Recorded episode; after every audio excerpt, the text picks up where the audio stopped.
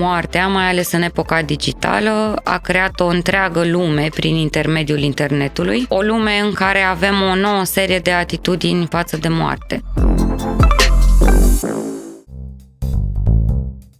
Salutare! Eu sunt Ruxandra și ce asculti acum este Familiarul Exotic, o emisiune despre oameni și faze produse de Vice România în colaborare cu Iscoada, o platformă editorială dedicată cercetărilor antropologice și științelor sociale conexe. În episodul pe care îl asculti acum vorbesc cu Carla Francesca Șopol. Împreună te vom purta prin lumea doliului digital. În cercetarea ei, Carla a pornit de la ideea unei transhumanțe a durerii și a observat cum, în prezent, dispunem de un management digital al morții.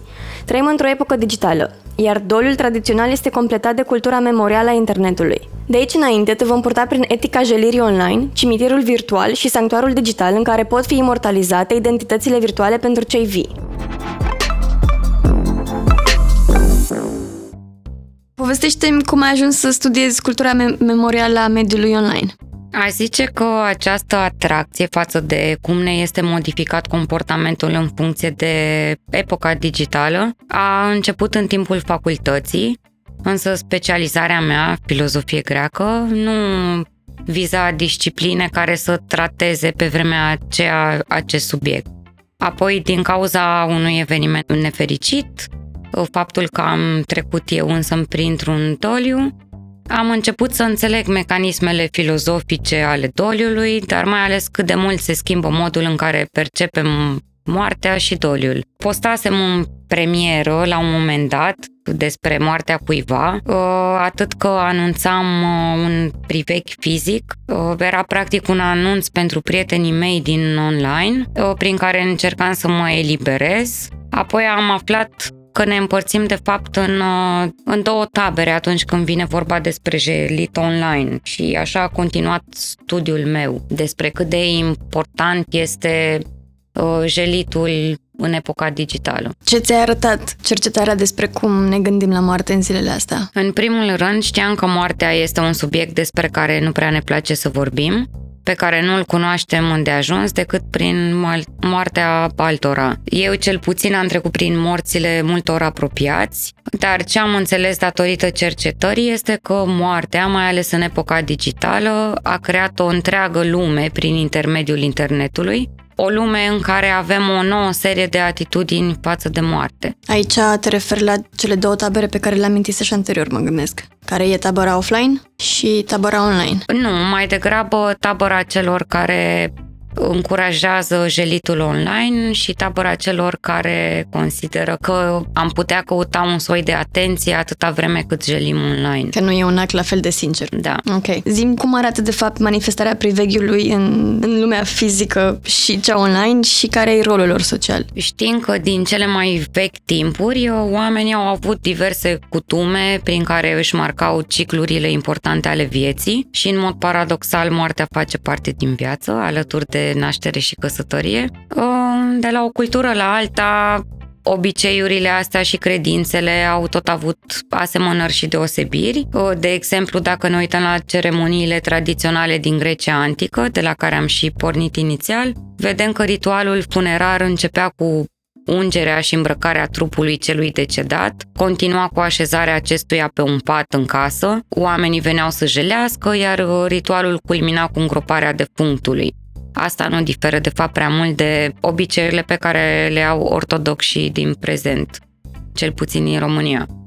Dacă ne gândim la privec și la practicile funerare din epoca victoriană, în același timp, știm că familiile înstărite angajau un fotograf și un legist atunci când murea cineva din familie, apropiații se strângeau în jurul cadavrului susținut de pare sau de membrii familiei, și astfel erau realizate primele și ultimele fotografii cu defunctul. Practic, la nivel social, toate aceste practici au rolul de a încheia un ciclu al vieții, unde cei rămași își pot lua la revedere de la defunct, dar este și o întâlnire de sprijin între cei rămași să jelească împreună. Asta cu fotografia mi se pare interesantă, e ca și cum ar fi un pas către jelitul ăsta online cumva, că adică au creat un bucată de memorie practic care poate fi transmisă. Zim atunci care sunt diferențele dintre jelirea fizică și jelirea online? Sunt o mulțime de practici, nu sunt atât de diferite, poate doar dacă ne uităm de la un continent la altul sau, în fine, anumite perioade, dar atunci când ținem doliu offline, ne gândim la aceste practici, facem fotografii cu defunctul, ne ducem la înmormântări și așa mai departe. Iar atunci când este vorba despre mediul online, trebuie să ne gândim că partea din offline unifică cele două tipuri de jelire, să spunem, și avem un limbaj destul de simplificat pentru asta. Acum, de exemplu, pe Facebook, persoanele tind să afișeze în locul fotografiei de profil o panglică neagră, cam ca acelea purtate în piept la înmormântări. Uneori afișează doar o imagine neagră în locul fotografiei de profil, prin care, din nou, persoanele acestea transmit o nevoie de a fi ușor indisponibile când vine vorba despre participarea la viața online felul în care ne salvează online-ul și ce e diferit în online. uh, este că reușim să transmitem mai simplificat uh, aceste emoții complexe din uh, viața offline. Voiam să te întreb de mm, bucata de vindecare online ne ajută să ne vindecăm mai repede sau e o altă formă de vindecare colectivă sau... Când am început studiul acesta, tocmai asta m-a surprins că există un management al morții. Nu știu câți dintre noi se gândesc la asta în general. Uh, și pe mine mă depășise inițial această discuție. Am descoperit o mulțime de site-uri uh, care sunt un fel de pompe funebre online, uh, sau nu știu cum altfel să le numesc. Ideea e că ni se permite să programăm un mesaj de adio înainte de a muri, putem crea capsule digitale ale timpului, ne putem lua la revedere printr-o postare personalizată, ca și cum ne-am dorit să ne adresăm din afterlife prietenilor și tot din dorința de a fi amintit, oricine poate lua decizia de a lăsa contul Facebook uh, ca moștenire prietenilor care urmează să hotărască ștergerea, transformarea contului personal într-un memorial și așa mai departe. Dar în această industrie care se ocupă de viața digitală de după moarte, cel mai important mi s-a părut că ni se permite să creăm to-do list after death, prin care lăsăm celorlalți posibilitatea de a ne administra conturile bancare personale, de exemplu. Alte site-uri se ocupă de managementul morții, punând la dispoziție tutoriale pentru tot ceea ce înseamnă prezența noastră în mediul digital, adică ce se întâmplă cu conturile social media, cu telefonul, cu computerul, nu că ne-ar interesa după moarte despre asta, dar poate interesează pe cei rămași în viață. Adică să-ți lași claudurile moștenire cumva și cineva da. să-și dea seama cum să ți le administreze. Și poate cel mai important din acest management al morții online este că avem uh, instrumente în fine, pe lângă faptul că unele ne ajută să creăm ca un fel de video pentru propriile funeralii. Putem programa un clip, iar atunci când suntem înmormântați, familia și prietenii știu uh, ce au de făcut. Vor da play unui video în care noi spunem mulțumesc că ați fost aproape sau în fine ce are fiecare de transmis. Dar uh, există și această componentă uh, a managementului morții, unde învățăm pur și simplu cum să ne comportăm, cum să spunem condoleanțe cuiva care trece prin această durere, cum putem solicita consiliere, cum putem face vacan- uh, vacanțele sau jobul în timp ce trecem printr-un doliu. Practic este o parte de consiliere online pe lângă această parte a administrării cardurilor și blogurilor. Da, știi cum să, adică de, de a avea pe cineva cu care să, sau mă rog, un ghid de gestionare, deși sună foarte dubios și extrem de eficientizat, inclusiv acest doliu, dar cred că m-ar alina cumva să am niște pași acolo când nu pot să gândesc sau să am multe opțiuni când creierul meu e prea prins în alt sentiment. Mie mi s-a întâmplat în timpul unui job să trec printr-un doliu care mă sfârșise într-un anumit fel uh, și nu am putut să-mi iau concediu în acea perioadă și nimeni nu înțelegea prin ce trec. Toată lumea îți dă niște mesaje din astea ridicole despre cum totul va trece și așa mai departe uh, și practic nu ai nici timp să suferi și nu arzi etapele necesare nici nu-ți faci treaba corect, practic chiar ar trebui să existe un concediu de doliu. Total de acord. Și să poți să vorbești despre asta, să ai spațiu să vorbești, să recunoști asta că e ceva foarte intens și foarte interior și oricum primești mesajele alea, de le primești trei zile, patru zile după aia ești totul cu tine. Așa e. Ziceai de capsulele digitale ale timpului și voiam să te întreb ce sunt chestiile alea. Că eu când zici asta mă gândesc la chestiile alea de anii 50 băgate în pământ de la școlile americane și scoase după. Mm, nu chiar. Uh, Dacă tot am vorbit despre managementul morții, partea sau capsulele digitale face parte din cum uh, managuim uh, moartea. În general se referă la programarea unui mesaj de adio pe care îl scriem înainte de a muri și acum putem face asta doar că preferăm să nu ne gândim la propria moarte. Practic sunt niște lucruri care asigură emoțional uh, pe cei care rămân în urma noastră, modul în care ne putem lua la revedere și e ca și cum ne adresăm din afterlife prietenilor, cum mai spuneam, și faptul că aceștia pot șterge și transforma contul personal într-unul memorial. Da, înțeleg. Deci, practic, poți să-ți lași un video personalizat cumva sau să mă gândesc la un pachet digital într-o formă sau în alta pe care să ți-l dedic după ce nu mai sunt. Da, chiar și lăsându-mi eu contul tău Facebook să mă ocup eu de el. Sunt curioasă dacă ai găsit în timp ce citeai cum am început să facem asta și de ce crezi că facem asta. Iar apoi aș vrea să știu cum ne ajută bucata asta de gelire online în, în găsirea acceptării, că până la urmă acolo vrem să ajungem. Din păcate, nu suntem niciodată pregătiți să trecem prin moarte, în special prin moartea cuiva, că despre a noastră probabil nu o să știm mai nimic. Iar când se întâmplă să trecem prin moartea cuiva, fiecare o experimentează diferit și în uh, studiul pe care l-am publicat am pornit de la cartea psihiatrei Elizabeth Kubler-Ross, care a scris o carte On Death and Dying și acolo a numit uh, cinci uh, etape ale doliului prin care au trecut pacienții ei și pot confirma, deși nu, nu am fost pacientul ei, că astea sunt etapele. Uh, atât că fiecare trece prin ele în mod diferit.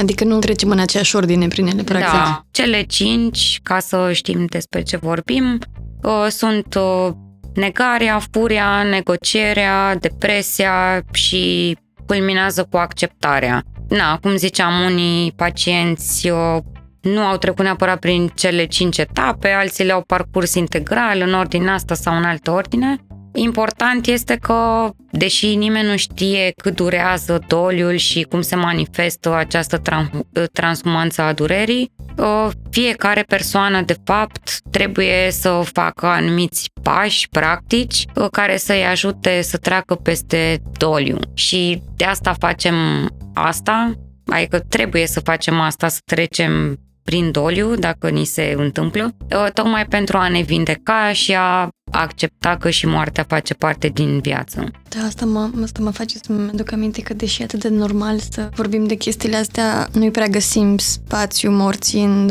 rutinele noastre zilnice și nici durerii sau suferinței. Și asta e, cred că, un pic altă discuție. Mi-ar plăcea să ajungem și acolo, dar da, exemplul pe care l-ai zis mai devreme cu tine și jobul e suficient. Da, e nevoie să afișăm Poate nu toate doliurile sunt la fel. Poate cineva jelește după o pisică sau după o tată sau după bunic.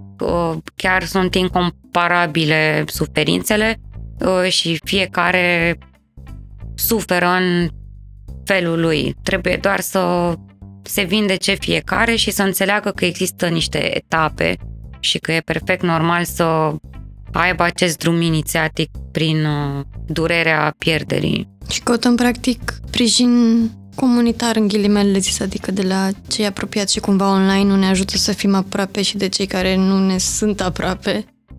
Așa, vorbind de ritual până la urmă, care sunt normele jelirii online? La fel ca în viața din afara mediului virtual, există niște reguli pe care le-aș numi mai degrabă, nu știu, țin de etică, morală. E un fel de cod al bunelor maniere, în continuă negociere între utilizatori, unde se lucrează continuu la stabilirea a ceea ce este sau nu corect să facem sau să spunem atunci când ne confruntăm cu jelirea cuiva online. Uh, uneori cei care asistă la priveghiul colectiv online evită să se implice, fiindcă nu știu ce să zic altceva decât îmi pare rău pentru pierderea ta și, na, cunoaștem cu toții aceste expresii. Apoi, a da like unei postări despre moartea cuiva este o opțiune total nepotrivită, care nu mai are aceeași semnificație într-un astfel de context, fiindcă un like nu arată susținerea atunci când aflăm despre moartea cuiva. Sunt și mesajele acelea redundante care pe mine mă enervează foarte mult, cum că durerea va trece Uh, și trebuie să înțelegem durerea și faptul că în mijlocul doliului nu există încă un viitor pentru cel care jelește. Deci ori îi scriem ceva cu adevărat important, eventual într-un mesaj privat, ori mai bine nu spunem nimic, fiindcă riscăm să spunem lucrurile nepotrivite. Nu ne demonstrăm uh, susținerea prin niște comentarii kilometrice uh, sau prin mesajele cu RIP, Rest in Peace, care la fel deja mi-am dat ochii peste cap. Din punctul meu de vedere, mesajele acestea sunt cele mai seci, alături de cele care spun Dumnezeu să-l odihnească în pace, mai ales atunci când știm că persoana care a murit poate nu avea aceste credințe religioase. Probabil dacă ne cunoaștem foarte bine prietenii din virtual, știm ce să facem și ce nu, dar altfel ca rezumat, acestea sunt lucrurile pe care nu ar trebui să le facem niciodată online. Din studiul tău reiese cumva că se dezvoltă un soi de noi servicii de pompe funebre online și voiam să te rog efectiv să-mi explici cum arată chestiile astea și care e diferențele poate ca rol, adică în viața de zi cu zi, na, eu mă duc, mi-au un scriu, nu mai știu exact ce vine după, sunt oameni care știu mai bine decât mine de la îmbălsămare și așa mai departe, dar online, care e paralel acestor pași, fără partea de capsule digitale sau uh, moștenirea contului de Facebook? Fiindcă trăim în ambele lumi, și suntem atât corp fizic cât și corp informațional și asta trebuie să înțeleagă toată lumea care oricum stă cu telefonul în mână toată ziua, fiindcă în lumea asta nouă, cele două corpuri s-au unificat, e normal să transferăm serviciile din planul fizic și în mediul online. Și universul ăsta nou creat uh, e creat de cei în viață pentru cei care vor rămâne în viață. Practic nu-l creăm, uh, nu-l creăm pentru noi înșine, ne gândim mai degrabă cum ar fi să trecem prin uh, moartea cuiva și cum vom gestiona aceste lucruri. Și asta e poate cea mai bună formă de vindecare, faptul că rămâne acest corp informațional. Eu, de pildă, mă întorc uneori pe Messenger într-un mesaj pe care l-am trimis cuiva care a murit între timp uh, și îmi dau seama că e depozitarul tuturor conversațiilor, scrise, audio, video, pline de gifuri și așa mai departe. Și asta mă ajută foarte mult, na, în afară că aceste pompe funebre online poate o să ne releve lucruri în plus despre defunct decât deja știam. Sunt pur și simplu locurile în care ne, putoa, ne putem întoarce oricând, câtă vreme suntem vii, să tot descoperim lucruri despre cel care a murit.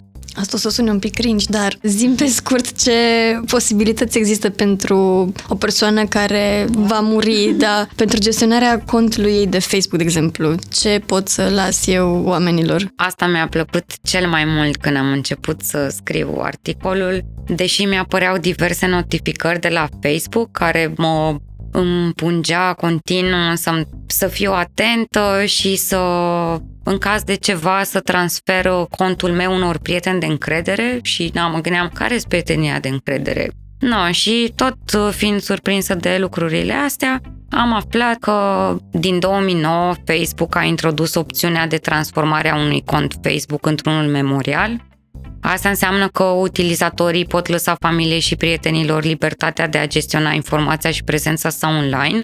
Nu știu cât de mult ne dorim asta uh, și accesul familiei la mesajele noastre private. Uh, oricum, asta se face numai după completarea unui formular care atestă autenticitatea gradului de rudenie uh, și la final acest cont memorial ajunge să conțină informații personale minime. Nu am înțeles încă dacă familia ar avea acces la mesajele noastre private sau nu, dar oricum rămân acele albume de fotografii la care orice prieten de pe Facebook uh, se poate întoarce și așa mai departe.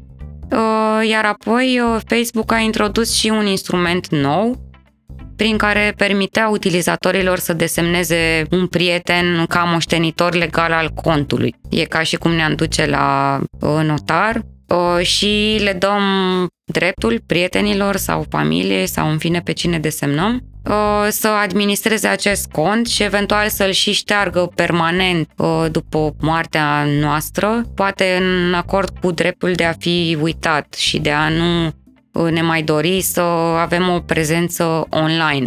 Deși toate aceste lucruri se fac din dorința noastră de a rămâne nemuritori măcar online. Ce înseamnă dreptul ăsta de a fi uitat? Încă nu s-a legiferat atât de mult ce înseamnă a dreptul de a fi uitat, însă putem să ne gândim la lucruri pe care le-am uh, postat pe bloguri uh, de mult sau interviuri care au fost publicate online uh, și cu care nu ne mai identificăm, texte literare cu care nu ne mai identificăm și așa mai departe, că poate erau lucruri pe care le-am scris când aveam 13 ani și acum avem 30 de ani și ne e rușine cu ce am produs.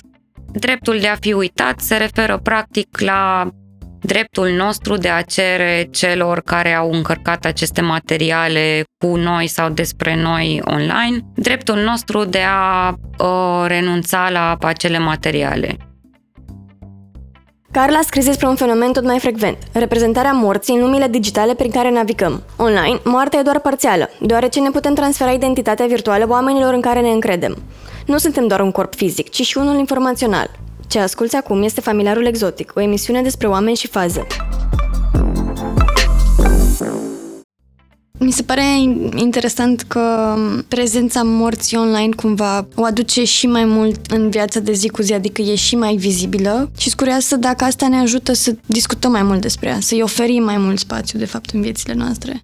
Din fericire sau din păcate, încă nu dau seama, fiindcă trăim și în această pandemie și e deja o diferență temporară între data scrierii articolului meu despre moarte în epoca digitală și ziua de azi când vorbim despre asta. Pandemia, într-un fel, ne-a ajutat foarte mult, fiindcă toți am început să ne expunem mai mult online, să nu mai fim atât de rigizi cu privire la ce scriem pe Facebook și cum trăim anumite lucruri. Deci, practic, fiindcă deja ne-am obișnuit să ne expunem online, fiindcă nu ne mai întâlnim atât de des și fiindcă mulți oameni au murit în jurul nostru, mai mult decât o făceau înainte de pandemie, ă, moartea a devenit deja mai actuală decât pusese. Și am remarcat această schimbare de atitudine în modul în care afișăm și gestionăm doliul online și offline, și cred că această mutare în mediul online ne ajută acum foarte mult. E mai ușor de spus uh, lumii întregi, să zic, ce li s-a întâmplat. Adică moartea e mai ușor de discutat decât era înainte, când era chiar un subiect tabu. Aș vrea să știu pentru tine cum a fost um, experiența dolului online și cum crezi că te-a, nu știu, ajutat, susținut chestia asta sau fix din contră am afișat moartea în spațiul online, deși era destul de tabu. Am postat o fotografie, practic, în care anunțam uh, priveghiul fizic al unui prieten. Mai nimeni nu a reacționat. Bineînțeles, nu voiam uh, rest in peace și ce ziceam că detest.